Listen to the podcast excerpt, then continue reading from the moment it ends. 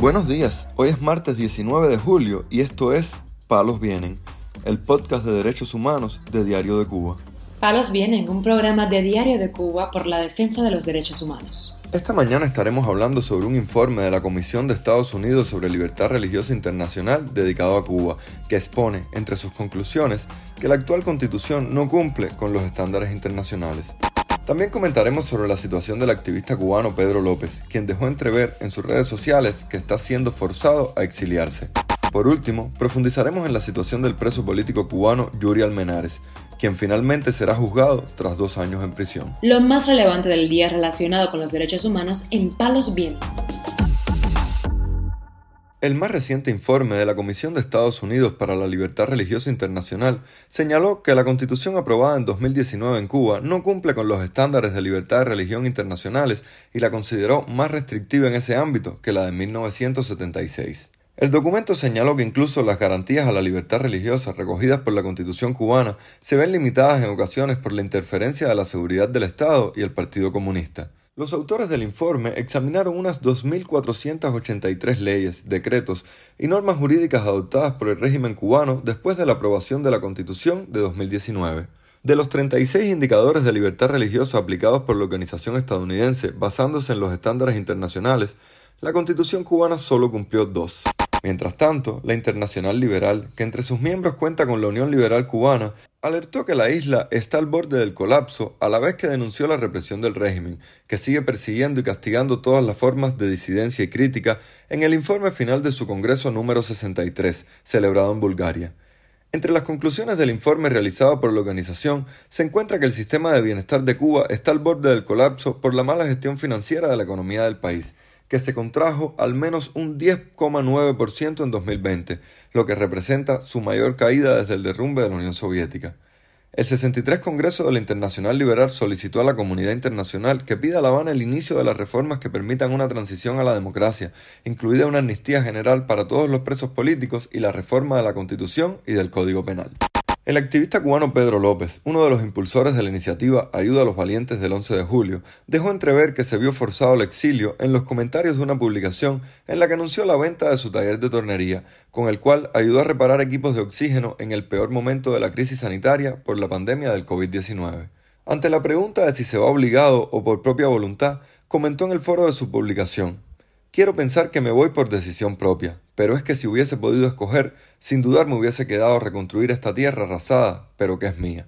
El suegro de la joven Roxana García, hermana del preso político Andy García Lorenzo, ha estado bajo hostigamiento del régimen cubano, al igual que el resto de la familia del manifestante, desde que decidieran denunciar el encarcelamiento del joven. En junio, López había sido detenido durante una jornada y luego liberado bajo un proceso judicial por el presunto delito de instigación a delinquir, fabricado por la seguridad del Estado, según denunció su hijo Jonathan López. Pedro López fue arrestado cuando se presentó en la sede del Departamento de Instrucción Penal en Santa Clara para exigir información sobre su hijo, a quien las autoridades cubanas tenían detenido e imputaron el cargo de desobediencia. Jonathan fue liberado en la noche del mismo día, pero su padre fue obligado a permanecer en el calabozo hasta el día siguiente.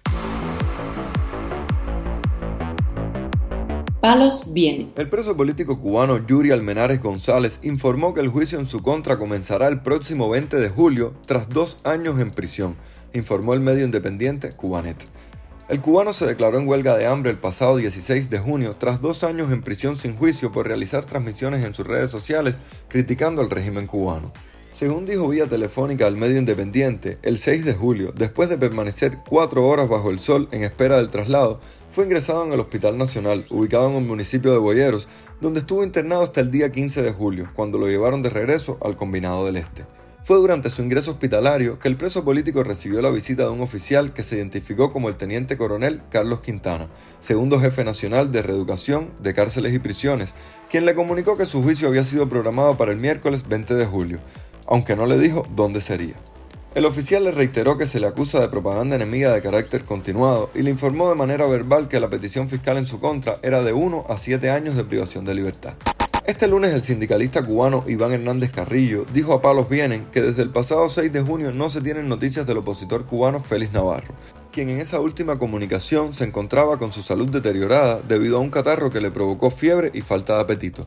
Navarro, líder del Partido por la Democracia Pedro Luis Boitel, fue acusado de los presuntos delitos de atentado y desorden público y condenado a nueve años de prisión después de ser detenido el 12 de julio del pasado año, al día siguiente de las masivas protestas del 11 de julio. Agentes policiales lo arrestaron después de que el activista fuera a la estación de Perico para pedir noticias de los miembros de su agrupación detenidos en las manifestaciones.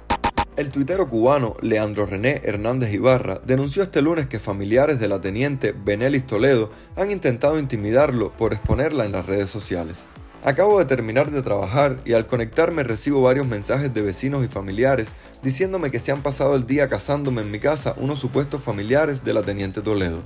No voy a claudicar, no voy a dejar de exponer a represores, esos que son peones y verdugos encargados de hacer el trabajo sucio de un régimen que oprime todas nuestras libertades esos que nos dicen odiadores, pero que al sentirse expuestos se ponen histéricos porque saben que lo que hacen no está bien, escribió el joven en su perfil de Facebook. Son funcionarios públicos y como tal, la ciudadanía está en todo el derecho de conocer sus verdaderas funciones.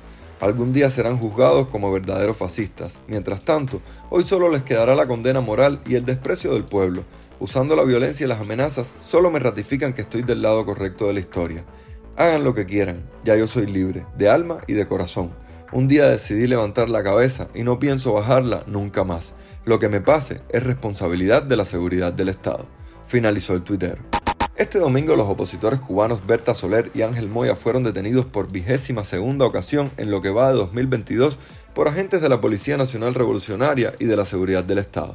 Al respecto, Moya Costa publicó en Facebook que sobre las 12 y 5 del domingo, Berta Soler Fernández, líder de las Damas de Blanco, y él salieron de la sede nacional de la organización ubicada en Lawton e inmediatamente fueron arrestados por represoras paramilitares dirigidas por la seguridad del Estado, las cuales los llevaron hacia dos autos con chapa particular que los trasladaron hacia las unidades de policía de Guanabacoa en el caso de él y a la de San Miguel del Padrón en el caso de Soler. La pasada semana, ambos opositores fueron arrestados en dos ocasiones por más de 24 horas, con lo cual el arresto de este lunes es el tercero en tan solo 8 días. Palos Vienen, un podcast de derechos humanos de Diario de Cuba con la producción y conducción de Mario Luis Reyes. Muchas gracias por acompañarnos este martes en Palos Vienen, el podcast de derechos humanos de Diario de Cuba. Pueden escucharnos en DDC Radio y SoundCloud.